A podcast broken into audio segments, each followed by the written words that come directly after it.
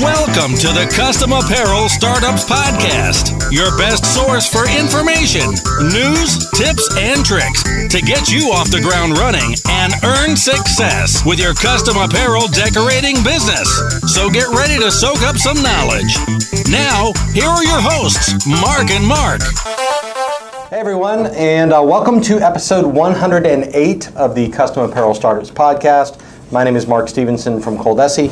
And uh, this is Mark Vila, uh, also from Coldesi now, Yes, officially. And I've got the um, Coldesi shirt on today and everything But too. still the e-commerce maven Yeah. of, uh, of Coleman and Company. so uh, yeah, I actually had um, uh, spoke with a listener, Maria, and Okay. she and she had asked the question that others people ask. You know, like, oh, is it two different companies? Or are you completely Yeah, separate? And, right. more- and I was explaining to her that more and more we're getting into the message that uh, you know Coldesi is is a lot of different things, and one of them is Coleman and Company, the e-commerce store. Yeah, that's very we true. Sell supplies. So uh, you'll and hear and more the way that. and just just so you know, if you've seen the videos, you may not you may have noticed this, but the way we divide up the people between Coleman and Company and Coldesi um, is everyone with a with a full beard. Yeah, okay. Uh, is we we say they're from Coleman and Company. Yeah, I think that's actually It's accurate. mostly true. It's mostly true. Uh, it's mostly true. So good. Now that we've gotten that all cleared up, we Yeah. can go ahead and move on let's to get what this is about. Let's not just get down to business. Yeah. let's get down to big business. Big business. That's what and, I want to and this episode, we're talking about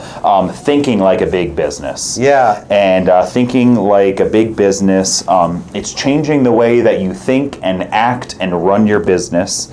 Um, it's the way that you learn how to adapt to changes, react to gro- growth goals, having particular goals. It's thinking the way that that um, a big retail store or a big restaurant or something like that would think. It's very future thinking. Yeah, I did one of those, uh, one of the new little mini casts about um, about mindset. I don't Mm-hmm. know if it's been published yet. No, it's going to be published soon, though. We have uh, currently there's a couple of mini casts. Just a, Cool. an aside on that, um, we're going to be doing some short versions of the podcast. Uh, you know, five ten minute type of goals, and uh, just focusing on very very specific things. A lot of nitty gritty, and we'll do these separately. So there's currently two on deck to come out. So stay tuned. You'll find them in the same place where you found this. Yeah, so really thinking about um, thinking like a big business is changing your mindset about how you think about your business, Mm-hmm. right? I mean, you may think about your business now like you are a, um, you know, like you're a one-person business, Yeah. or you're a home-based business,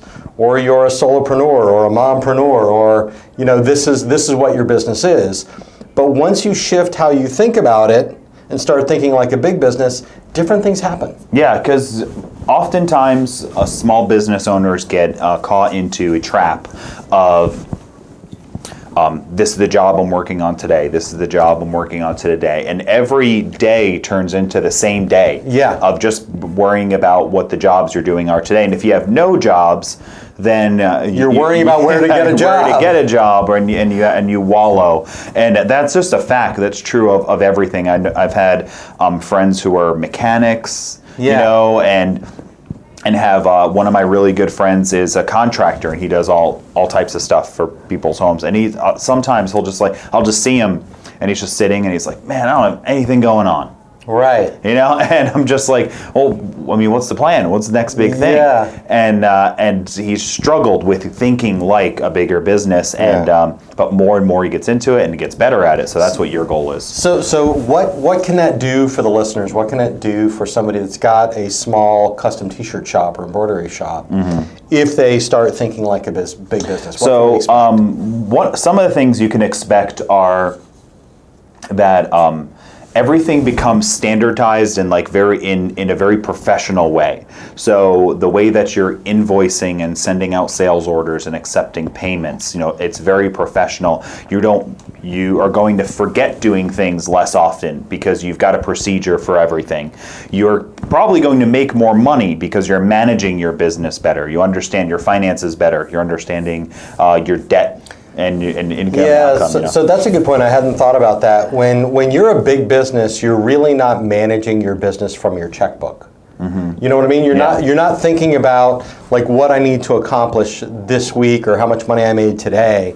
You're thinking about okay, what do I need to do to get here? Yeah. By next quarter, by next year, by five years from now. Yeah, a uh, a business for uh, for example if you're a, a big apparel shop and you have a storefront where people are walking in Yeah. you know um, that to thinking like a bigger business there would say i'd love for this to be a franchise style business where i've got one in every mall in Yeah. the town so how am i going to get there you know first of all i have to understand how profitable this store is because maybe i'm going to want to have some people invest Right. or i have to understand how much money I'm going to need to open up another location and how long it's going to take for that location to be profitable. So I can so I have to know all the money I have to have. How am I going to get there? Do I have to Right. cut costs? Do I have to save more, spend less? Yeah, it's Um, it, all that, that. that reminds me of kind of so if you're a, a home-based business and you are you're thinking that you know okay let's say you do three to five thousand dollars a month that's your income it's not bad Mm-hmm. Yeah. for a side hustle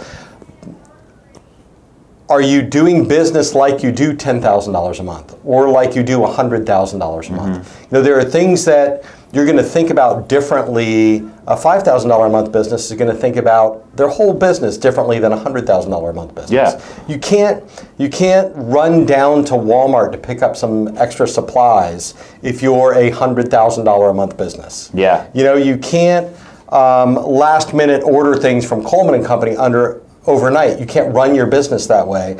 You know, if you plan on doing a thousand shirts a month instead of a hundred shirts a month. Yeah, so, so I, I agree 100%. That's you're having to get yourself in a mindset so you can grow, so you can scale up and um, get bigger get bigger customers. I mean, all of these things. It's a domino effect of things. So let's just go into our list of things that we've got here and what they are. These are actual action items that you can do, and chances are, if you're listening to this, um, you can do one of these things better, if not all of them. So let's start going through some of them. I agree. I mean, the first one is um, can you can you use technology better? Right? Can you um, can you upgrade your systems better so you can do things faster? So that's one thing that a, com- a company like um, Coldesi is looking at all the time. You know, are we using the best customer resource management software? Are we using the best email software, which we're going through changes right now? Is the e-commerce software that we're, we're using right now for Coleman and Company, is that going to last us into the future? Yeah. You know, is your website or your sales practices, you know, are is are they technology enabled enough to handle two times, three times, or ten times the Yeah, business? a, a good scale, and this is about like scalability. So Yeah. being able to do twice as much, four times as much, you know, 16 times as much type of a thing. So if you're managing your books right now out of handwritten receipts or out of Excel and Excel spreadsheets, and that's literally how you're keeping track of every Yeah. order is an Excel spreadsheet, and everything is done there. That's might be fine for now. That might be fine for when you're doing 10 orders a month. You know. Um, now, what happens if if you do 100? Imagine yourself managing it then. What if you get to a thousand? Yeah. You know, then it's it basically becomes almost impossible. Then it's a ton of work, and then being able to go backwards on that, like okay, now I want to get QuickBooks or FreshBooks or one of these things, and you hand these people. You know, uh, just a 300 page Excel document Yeah. of all your orders. It's going to be a ton of money to get that data in. You're going to have to start fresh. It's going to be a mess. So while you're small, Yeah. think big. Yeah, I, I agree with that. And the, the point is that not only will you be better prepared for when you do get big, Mm-hmm. and I think you'll be more likely to get bigger. Yes. is um, you're going to, to get the efficiencies that a big company has in your company now. So everything you do, you'll just it'll just make you more profitable. It'll make the jobs go faster. It, ma- it will make your your customer interactions be smoother. Every part of your business is going to work better because you know if you operate your business like a McDonald's does, then the procedures, the pieces and parts, the accounting, taking the money, it all works well every single time that you do it. Yeah, you and uh, you you definitely perce- using technology will give so automatically some perceived value in doing business with you. Yeah. So um, if if the way you do business now or your competition is um, hey, here's my job, here's the job, here's the quote. Okay, it's going to be three hundred dollars.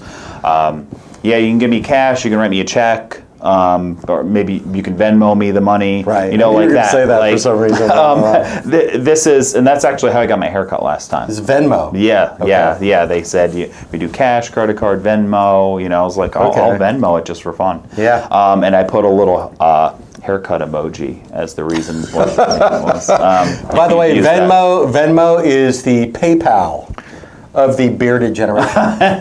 yeah, it's like it's like social media money. yeah. Um, so, um, but anyway, um, talking about that, with versus you've got say um, a, an invoicing type of a software like QuickBooks or FreshBooks or one of these. There's a bunch of them out there, um, or or something that's built into your e-commerce store. Then at that point in time, you're sending somebody an invoice. It's a professional invoice with all your information right on it from their mobile device or their desktop. They can click pay. When Yeah. they click pay, it brings up to the payment options right on their Yeah, phone. I love that. Um, maybe that maybe the what you have accepts um, PayPal or Apple Pay or Venmo or one of these things as well. And right in their device, they just click a button and it recognizes their face or their passcode, and boom, they're paid. That experience is really nice. Yeah. And it it yes, it's going to cost you a bit more Right. than if you were to just take cash only. You know, because you're going to Yeah. pay a few percent to that but it was really convenient and made it really easy to pay versus if you say I have to pay via check or cash. Now, Like- now you're going to the bank. Yeah. You're making manual entries. Heck, I've even started to deal with uh, some CRM, some of the customer resource management softwares, Mm-hmm. that you can do the proposal, you can send it to somebody, they can approve it, as in the artwork, and then if you've got a deposit, you can set the percentage, and they can pay that Yeah. as well. So you know, just these, that's thinking like a big business. Yeah. You know, a big business wants to uh, wants to make it easy for you to give them money. Yep. And that's basically what, what you can do. You can make that change. Yeah, so that's that's you know, technology is not just about um, apps and software Right, and all it's stuff like operations, too. It's actually making Yeah, stuff. it's it's it's so the embroidery machine you're using, the uh, printer that you're using, whatever it might be, all of that is part of your technology too, Yeah. and embracing that to think like a big business. So I love the all-in-one Hooper example. yeah, the all-in-one hooper is something that I wrote down. Um, if you're an embroiderer, basically what that is is it's a device that you put a shirt on it and you can pop to pop a, a hoop in there. Basically, you get the embroidery in the same place every time. It's Right. straight every As time. As opposed to manual hooping, which is a little bit longer, it takes a little bit longer. yeah, and you do it on a table and Yep. you visually see it differently. Um, it ta typically takes longer, and typically you are more likely to make a mistake, especially if you haven't been doing this for 15 years. Yeah, and I will tell you, if you walk into a really large embroidery shop, Mm-hmm. There's a 90% chance they have a hooping device or 10 Yeah. in that shop. So if you if you're in embroidery and you are thinking like a big embroidery business, Mm-hmm. then think about if you had, you know, 20 single heads. You know, and you were doing a 1,000 piece order, you know, do you want to sit there with your embroidery buddy ruler and try to line up each individual shirt? Yeah, and Of course using a, not. a marking chalk, uh, you yeah. know, constantly and lining it, and is it straight? That's hard to do. So building it, using technology to build that system is great. Um, And the same can be said of like a pre-treat machine for Yeah, for pre-treat DTG. machine. You know, there there's A small heat press. Mm-hmm. changes, a better heat press that works faster, more efficiently. Yeah. Yeah. So these are these are all different things you could do, but you need to embrace technology the way that a big business would embrace technology, meaning you're always looking for something that's going to make you work faster, more efficient, less mistakes. Uh, technology even is just using your phone, the calendar in your phone Yeah. for reminders. Yeah. So somebody says, "Yeah, call me on Tuesday," right then and there. This is something I do when I go to the doctor office, even right. Yep. Right when they tell me the appointment, I hit add new appointment, time, date, save, alert me the day before, alert me the day of, save. And then when you're busy and you're running around and the you know they sent the wrong shirts to you from Yeah. the from the t-shirt uh, you know manufacturer they sent you the wrong color and now you're scrambling and you're trying to get the new stuff done and all this that appointment is still supposed to be happening in an hour but you're not thinking about it Right. technology kind of gives you a little slap yeah. and says and says, "Hey, in an hour you're supposed to call this person," and then so then you know to do that and you get it done. And relying on, um, you know, Sticky uh, notes, sticky scrum notes, and notepads, a scrum board, um, uh, a book, an appointment book. Those are all great, and every and you use those tools Yeah. for, for you for the right things. But the notebook is never going to jump off of the desk Yeah. and throw itself at and, you and like your not, phone. And, and it do, it's not conducive to, uh, you know, the customer has no idea that's happening. Yeah. You know, so um, I even, I brought it up before, I think it's Lori Consoli Mm-hmm. um, uses an app for her business that's designed for like, um, uh, for restaurants to tell you your table is ready. You know, Oh, so like you take a reservation, like you know the, you place your order. It should be ready by then. I'll send you a notification when it's, you know, the next day or Mm-hmm. Yeah. something like that. So you know the the idea is that the order and the process and the customer notification that it's ready are all automatic. Yeah. You know, so you're doing your work if you're using a system like that. You're just making shirts updating things and the customer shows up when it's time. You hand them the shirts, you take the money if they haven't paid yet. Yeah. You know, and then you move on. So th- there's a Big ton of stuff, stuff, yeah. in technology. So think about it in equipment, think about it in software, how you take payments. There's a ton of that. Um, before we go down here, though, Yeah. we had made an uh, I made another note up here that's a, a higher level thought. That I want to make sure is the first thing that we that we make sure people know is that Okay. big businesses think strategically. Yeah. Always. And we kind of alluded to some of it and mentioned it before, but they're not making decisions just on that order. They're making decisions for those long term business decisions. So, um, uh, we've talked about the exam- an example before about a company who offered a food delivery service for animals, and we saw them at. Um, I'm trying to remember where we went, but we went to an event. There was it was basically an event that sounded like it was going to be a motivational thing, but it was really just a guy selling a book. Oh And- yeah, shock. That was, that was a shock. And um, and he talked about this food delivery service, and Yeah. he knew how much it would cost to get a customer yeah, that's buying and, customers. and it was the same amount of uh, of money that he would have earned. In fact, a little bit more. So he was losing money for every new customer he got. However, they'd done some predictions and guesses and knew some information um, by doing some research that they were probably going to get a lot more business from those people. and That's a going to be great point. profitable. That's a great point. So um, an example that we had was we've been doing some experimenting with uh, good and bad digitizing lately. yeah. So we did. We have this firefighter logo that we did, and we sent it through a really cheap company and through a premium service. Right.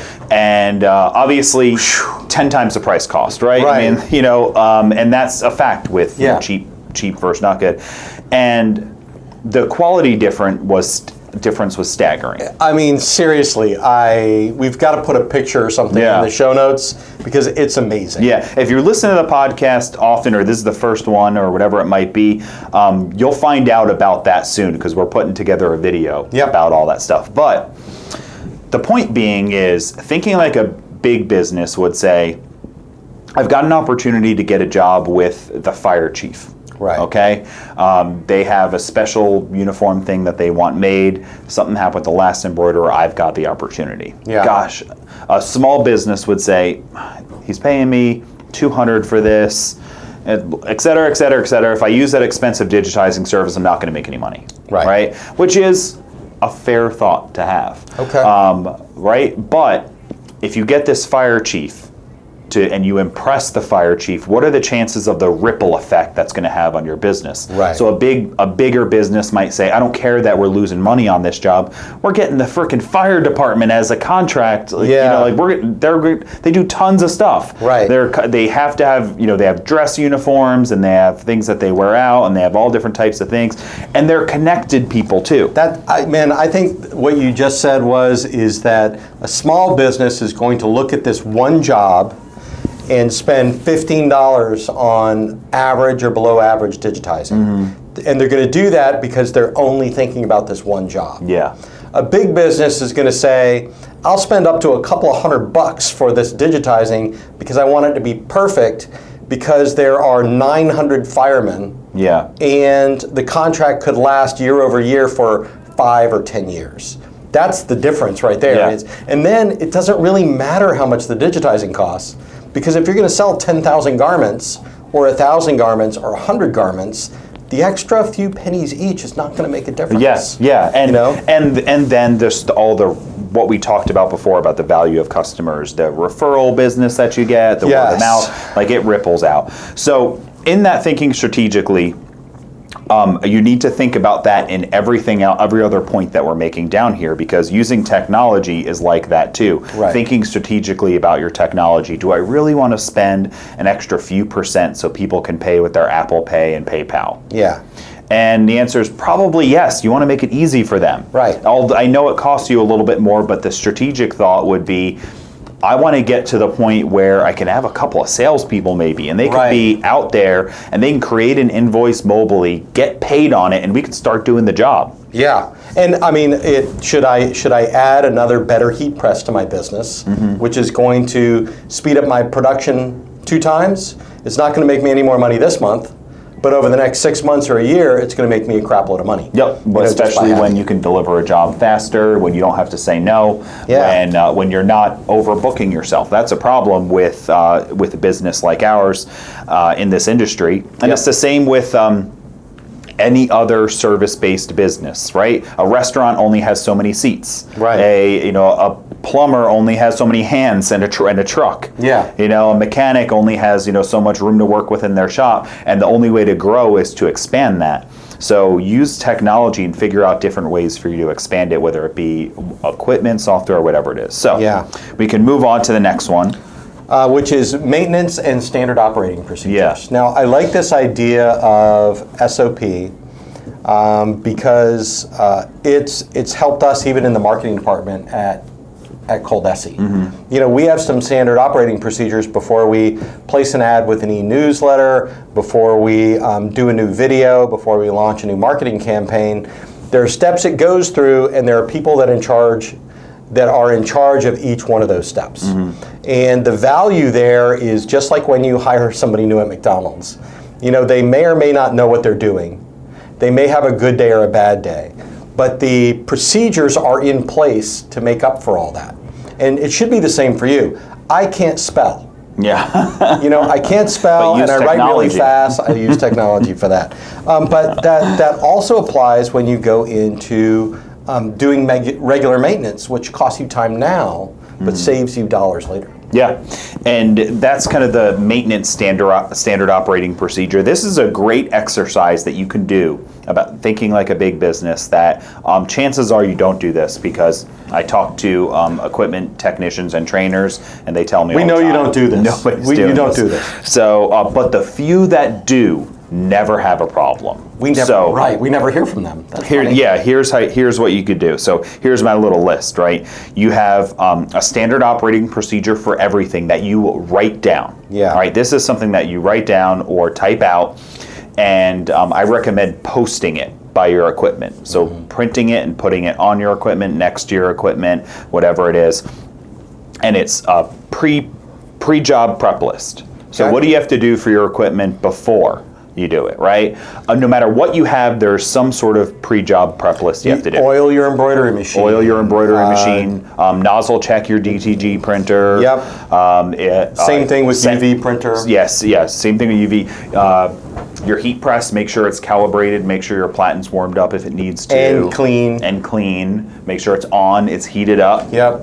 You know all these things. So everything you're going to do, you have your pre-work. if you have a cutter, you're going to make sure that your blade and everything is set to cut for the material that you're going to be working with Right, because you don't want to be eight feet into a roll of vinyl before you realize it hasn't cut. Yes, yeah. or it's cut all the way through and you Yes, destroyed your blade and destroyed it. everything. So you've got pre-job preparation. Yeah. Then you've got um, post-job cleanup. Yeah, I'll, I'll tell you, I love pre-treat machines for direct-to-garment printers, Mm-hmm. but pre-treat is basically uh, salt water, salt water and magic chemicals. that if you if you leave it sit inside the nozzles and inside the machine itself, then it'll it'll rust it out. It'll cause damage. It'll not spray properly. And that'll cost you a lot of money down the road. But if after you're done with the job, you go through the two-second cleaning procedures, you'll be fine. Yeah, and the uh, an embroidery machine example would be, you know, you take your bobbin out, you clean out your rotary hook Yep. with air, um, and you prep it up and get it ready to go for the next job. Yep. Then you've got uh, so every machine has the same thing right? Um, you make sure you have your shutdown procedures. Then you've got your daily maintenance for all of your equipment. And this uh, these are all checklists Right. that you have. So you have a daily maintenance checklist. So what am i going to do to my dtg printer every day? Yep. some things are going to be easier than others right? If you've got a Digital Heat FX printer you're not really doing much to the printer. You just blow it off. yeah, but but it could just be um, keep the area around it clean. Maybe it Yeah. could be your note. It could be just check your toner levels. Yeah. You know that you're always just constantly just taking a look. That looks good. Area's clean. You make sure the paper trays are all in and right and clean. You, all of these things, yeah. And then you, same thing with your heat press. You make sure it's clean. You make sure no transfers got stuck to it. That you make turn it off at night, You turn it you off. turn it on. all that. Um, and then the same thing if you have if you have weekly, monthly, quarterly maintenance cycles. Yeah, and you're you're going to, and sometimes you know we, we say daily and weekly, but you know, for example, the maintenance schedule for an embroidery machine depends on how long you've been running it. Yep. You know, um, for a DTG printer, uh, there's some flexibility there, but the best practices are actually already taped to the to the top of every DTG M2. Mm-hmm. Yeah. Anyway, so I, I- I made it. The thing that I thought about is if you go to a restroom and they have the sign in the restroom Yes. of the cleaning. And typically it lists like different things they do: mop the floor, clean toilets, things and then like they have that. signatures next and there's signatures next to it, and it has time slots: 10 a.m., Yeah. 4 p.m., 10 a.m., 4 p.m., and they sign off on it. This could be. This is how a big business is thinking about it, and you could do the same thing for your, even if it's just you. Yeah. You wake up, you do your your daily, your weekly maintenance, and you sign off on it. Um, it's not that much different than an app that reminds you to take your pills or using Right. a pill bottle thing. Where Yep. you, I know I took Monday. Yeah, you yeah. know, Um, so you don't forget. And having these standard oper- operating procedures will really help you out because you're going to forget.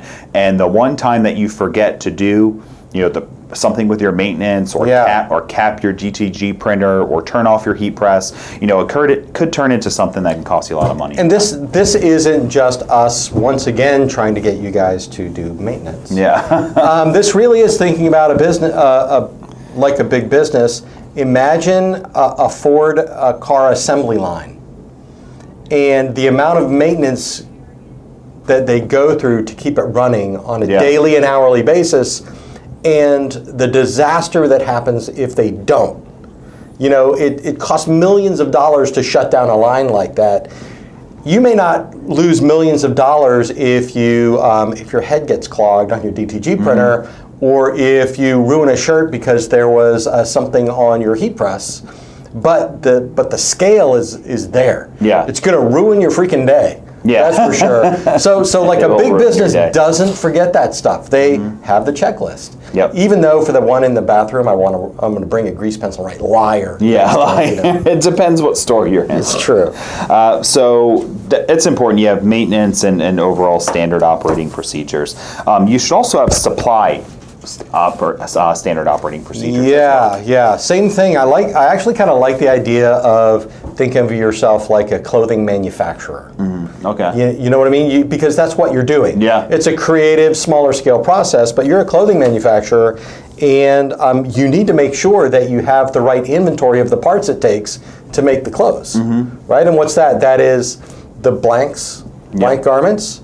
It's the supplies to run your printer and your embroidery machine, and it's all the maintenance stuff that you need to do those things. Yeah, it's, it, so it's it's ink, it's oil, it's cleaning supplies, Yes. it's it's vinyl, um, it's paper, and I, you know, I help to run an e-commerce store here. Yeah. And if and statistically, a lot of people come here and they overnight things that they should have. Yeah. Okay, and it's just frankly, you should just have it.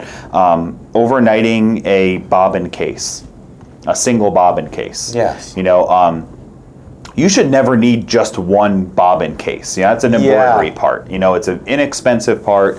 They, it's something that if you just drop it real quick, you handle it a lot, Yep. and you've got oil on your fingers when you're handling it. Probably the likelihood of you dropping it and damaging it is pretty darn good. Yeah. Um, so having one, Yeah. and then you just overnight one. Right. Like why- you should have bought two or three. That's- that's a mistake. You know, so these are different things. So the the supplies are any consumable things. DTG, you should have an emergency kit that you own just in case you know um, any of those parts go bad when you're in production. Um, and these are all things you have, but we see people overnighting things all the time, which means that more than likely most of those people weren't maintaining proper inventory and they weren't projecting for what could happen in the and future. they're, they're thinking about what's happening right now. They're thinking what's happening today. now. McDonald's never runs out of wrappers for hamburgers. yeah, but their ice, their ice cream machine's always broken. It's still. That's repair and maintenance.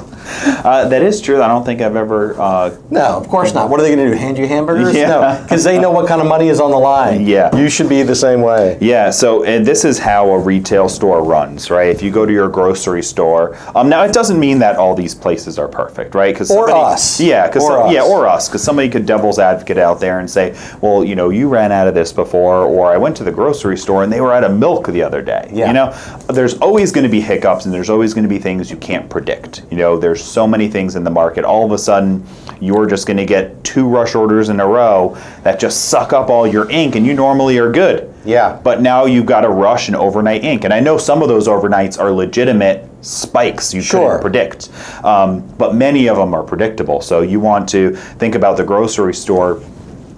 This time of the year, they're loaded up on pumpkin spice stuff. Yes. You know. And in Florida, they're loaded up on water. yeah, and on water. That's true. Her, it's hurricane stuff. Um, so I know, like, so Mark Stevenson. Every time this time of the year, he is just going to the store and he's loading up on pumpkin spice. Pumpkin, Pumpkin, spice. you know, pumpkin I, spice I stuff for his coffee. really, I really, So he's I just- love flavored Yeah, coffee. he's- like Mark Vila loves close-up magic.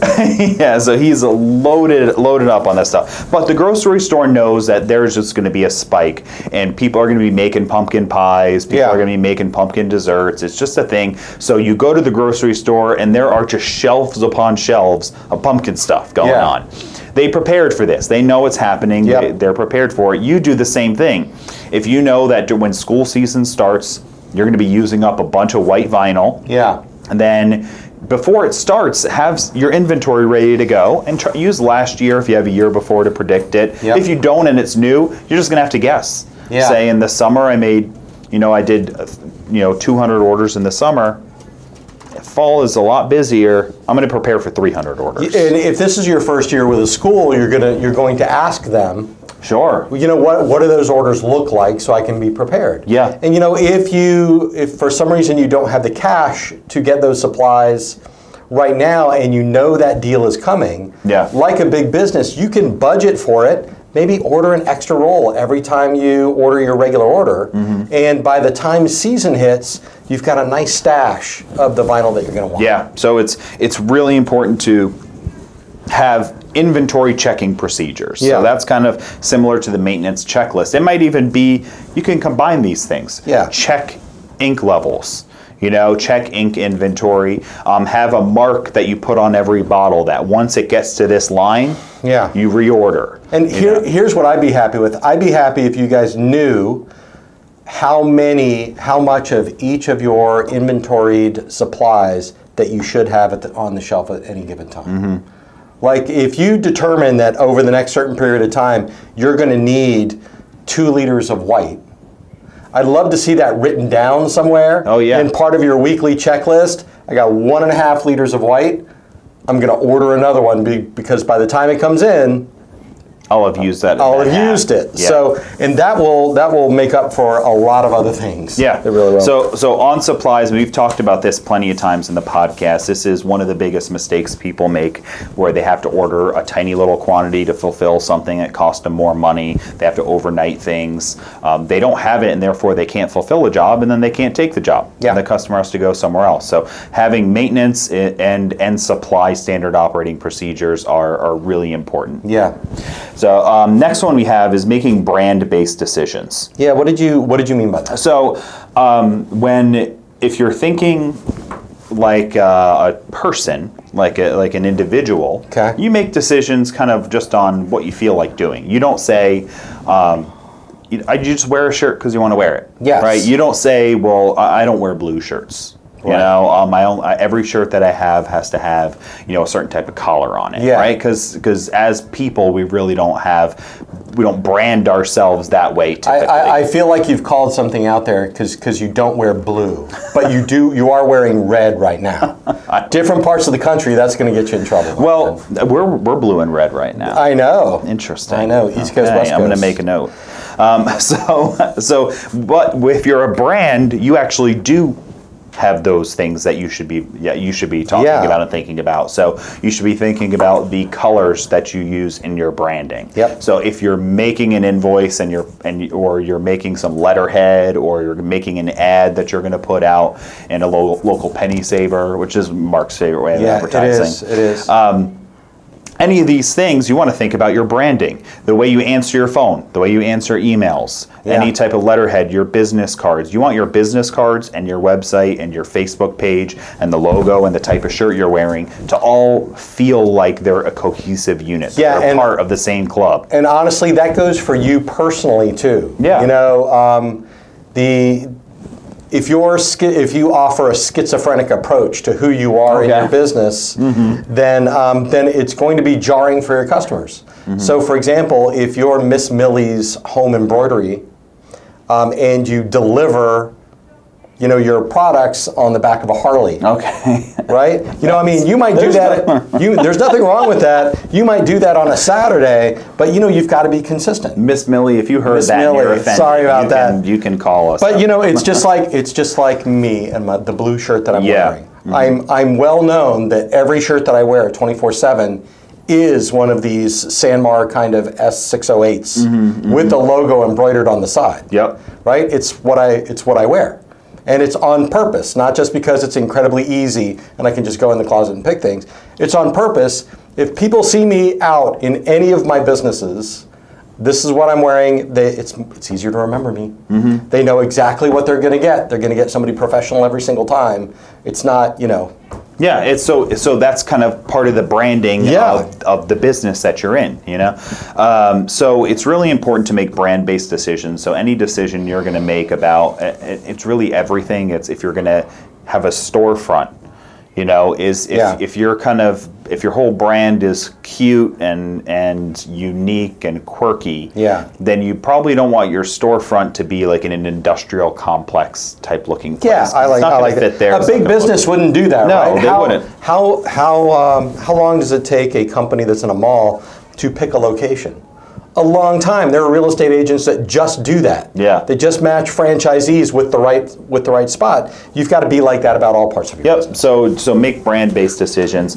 Um, next one. I, I like this know your expenses Mm-hmm. because it's different than know what your bills are. Yeah. Okay. All You- You know what I mean? So like a small business knows what they their bills are because they got to pay them at the end of every month. Yeah. A big business knows on the balance sheet what their expenses are because that affects the overall bottom line. So the first one is kind of the mindset of I have to make sure I have this much money in the bank. The second one is looking at how you spend money and how that affects the profitability and the health of your business. If that makes sense. Yeah. Okay. So what you're saying is it's that. Um, all right. So if I'm putting that together, you're saying that if you, that if you're tracking everything diligently and you understand why the money is going out, not so it's understanding why the money is going out, not just having the money in the bank. Yeah, Is that part of it? Yeah, too, it, it is. It's it's you know my business expenses include um, uh, website Mm-hmm. costs. It includes the the software plugins. It includes business cards.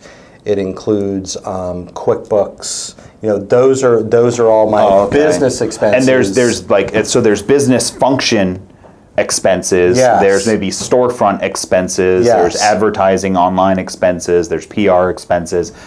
Staff expenses. Yep. So you understand everything siloed individually as a whole.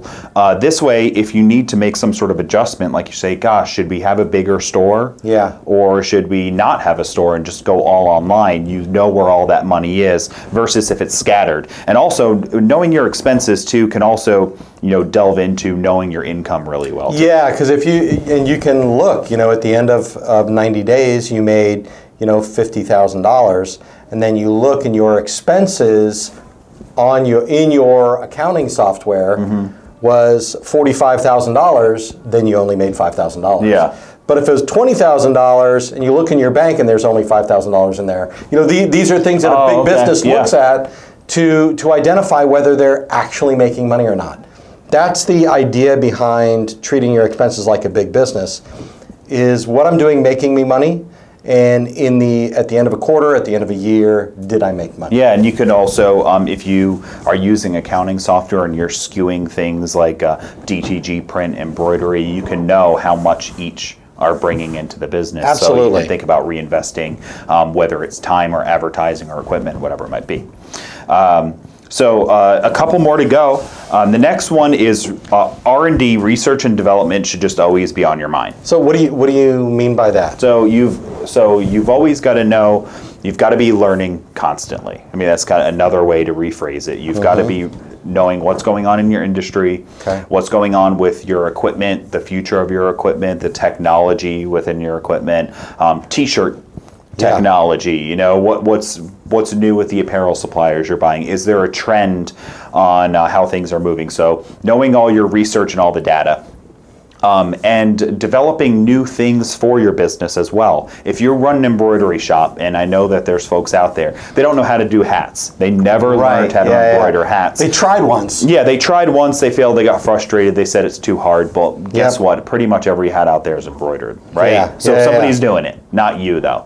Um, so spend time every week learning how to do the hats. Yeah. You have some money put aside to buy blank hats. You've got some time put aside to practice it, um, and you're learning how to do it. You're researching and developing, being able to do another th- piece of thing with your equipment. Yeah. Um, and it's also just different. It's and then there's also just getting creative with things. So now um, we did a video where we went out and we bought a bunch of different things to try to print on. Yes. right? So you do that same thing too. Say what else what else could i do? What else could i buy wholesale? Start thinking about that and say i wonder if i start doing these canvas boards. Yeah. so you buy some you try to make some you see how they come out how they look.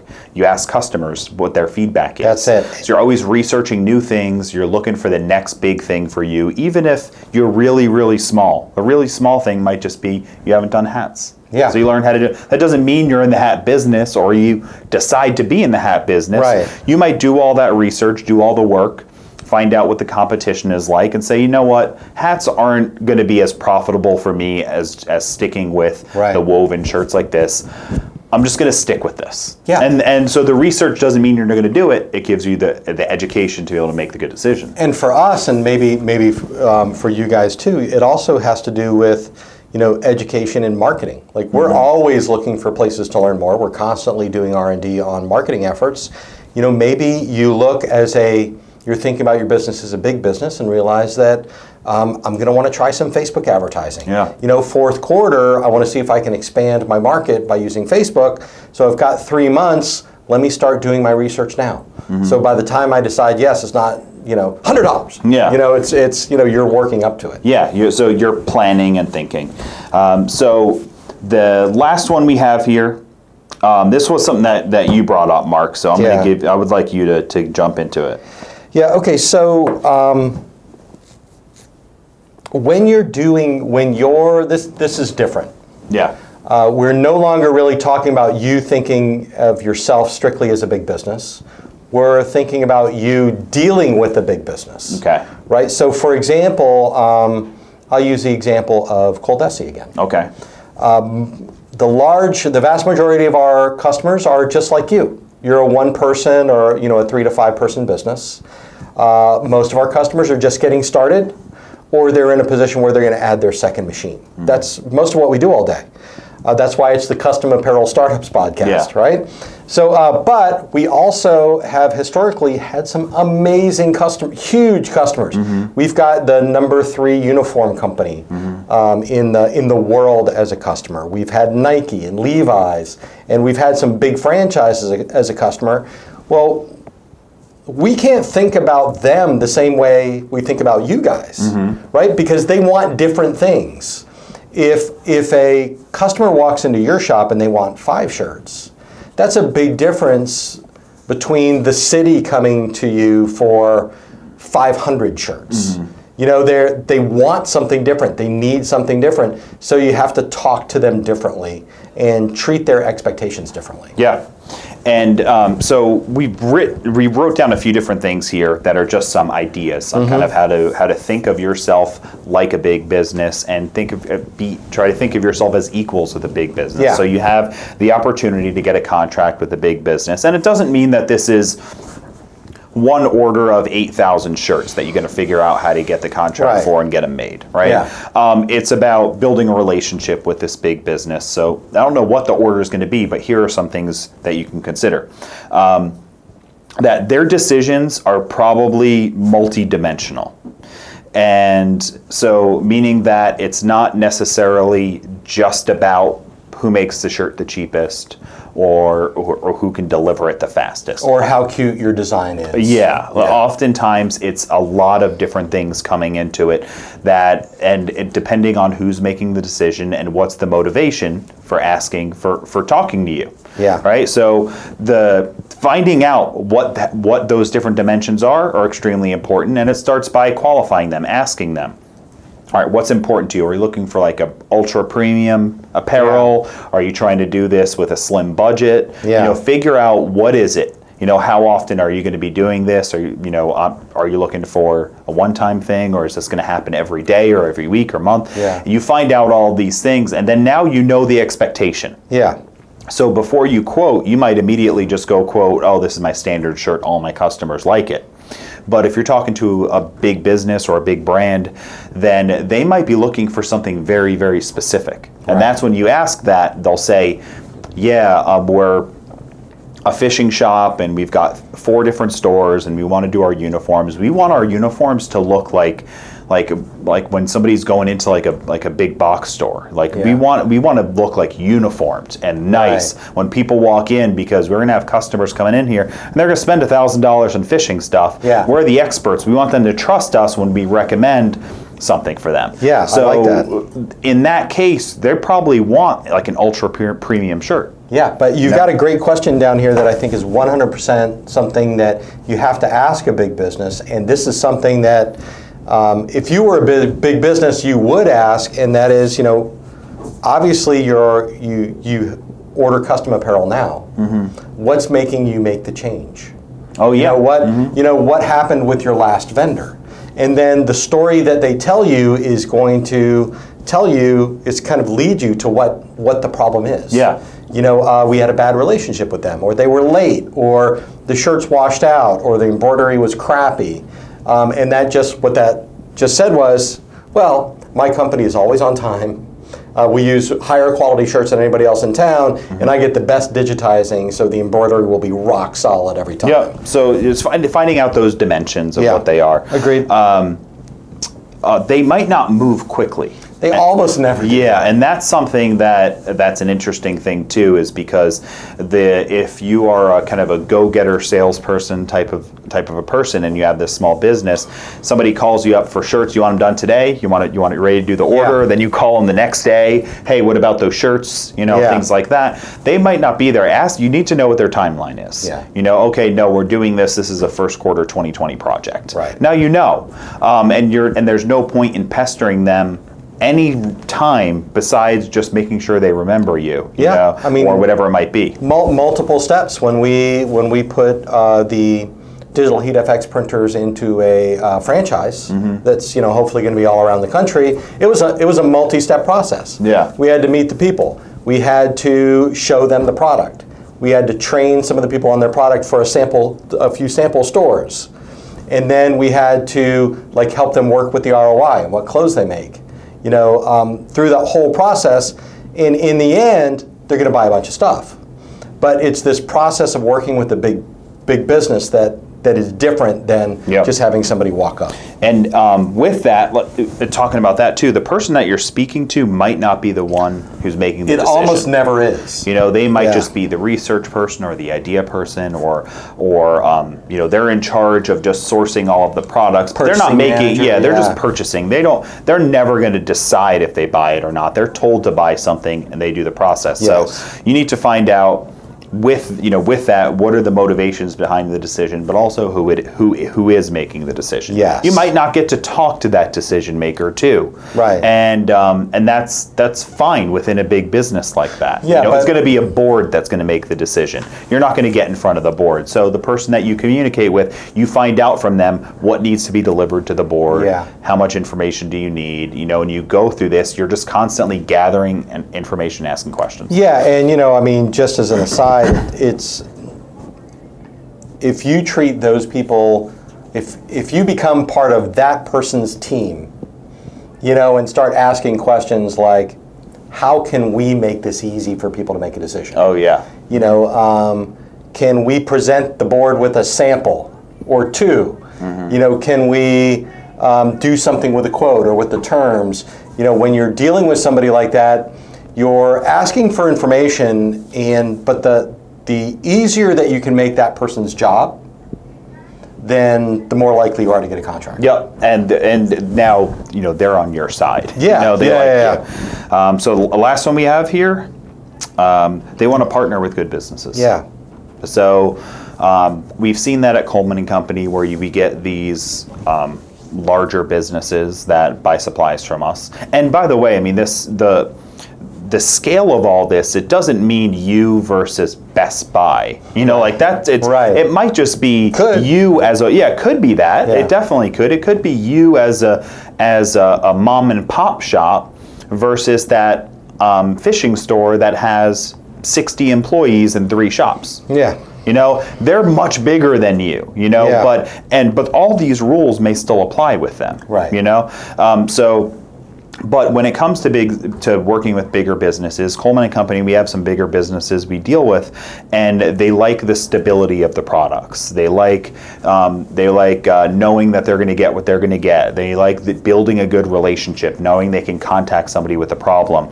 They want to do business with good businesses because what you provide them Yeah. if is is just a part of their whole system. Yeah. And they don't want things breaking constantly. Yeah. They want stability in the business because, you know, a, a big boat, you know, think of it like a big boat. You know, it has to make a decision to turn. Yeah. if engines are going down, it's it's too much it's a mess. Right. You know, they can't just run and fix something real quick. And they don't want to be running and fixing things real quick. So um, this big business wants a nice, stable, good business relationship. So you have to make sure you can that you're acting and thinking that way. Doing everything from the above here puts you in that mindset, I think. Yeah, I, I, I absolutely agree. Yeah.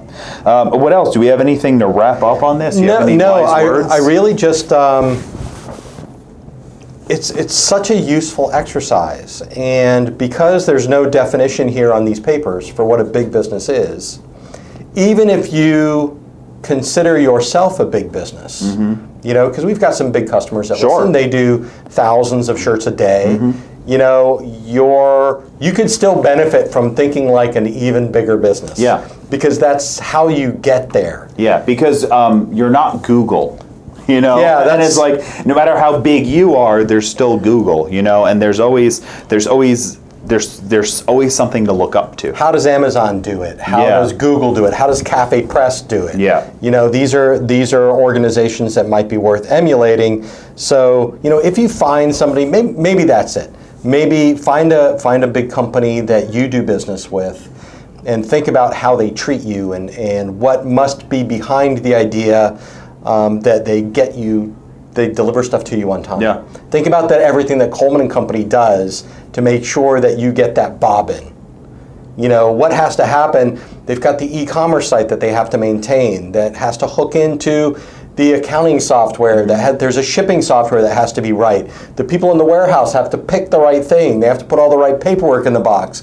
They have to make sure that ups or, or whatever shows up on time. They have to provide a tracking number with that. The customer service rep has to call to make sure like all of these are these are big business moves that we make. Yeah. you know, um, do that. Do those kind of things. Think about those thi- kind of things um, for your business and for your customers, and you know, you'll bridge that gap pretty quick. Yeah, and I and another thing is if you're doing what we've talked about in other podcasts, where you're going to uh, networking events and meeting people and meeting Yeah. other business owners, the chances are you'll become um, you'll become friendly with somebody who is going to have a bigger business than you.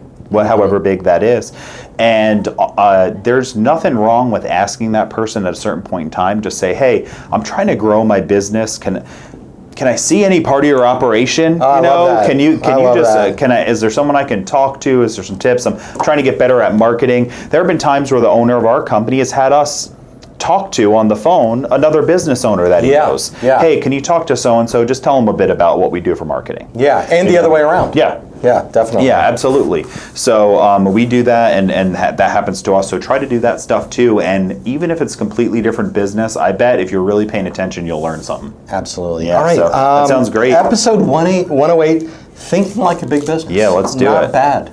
All right. All right. thanks, everybody. This has been uh, Mark Stevenson from Coldesi. And uh, Mark Vila from Coldesi and Coleman and Company. I like that. You guys have a great business.